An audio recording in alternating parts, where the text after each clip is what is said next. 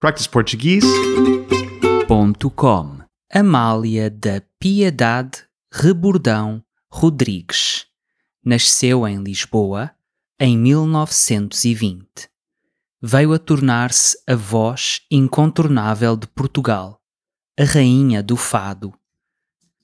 Amália cresceu com os seus avós maternos em Lisboa e era para eles e para os vizinhos que cantava, até que, em 1935, foi escolhida para cantar o Fado Alcântara na marcha popular desse bairro nas festas dos Santos Populares.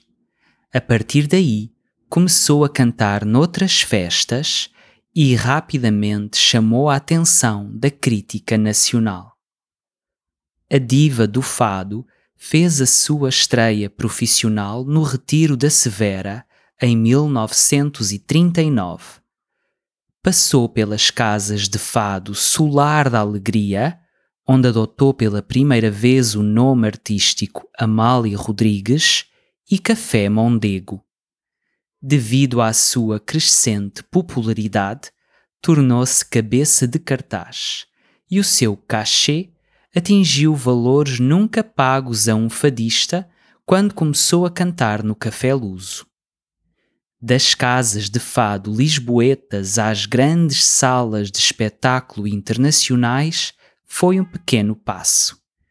No início da década de 50, Amália iniciou as longas digressões que marcaram a sua carreira, levando o fado e a língua portuguesa aos quatro cantos do mundo. O seu percurso artístico passou, também, pelo teatro e pelo cinema. Amália cantou poemas de autores consagrados e teve os melhores letristas contemporâneos a escrever para si. Mas alguns dos seus fados mais celebrados foram escritos por si mesma. Faleceu em casa a 6 de outubro de 1999. Portugal chorou a dor e saudade tão presentes nos seus fados. practiceportuguese.com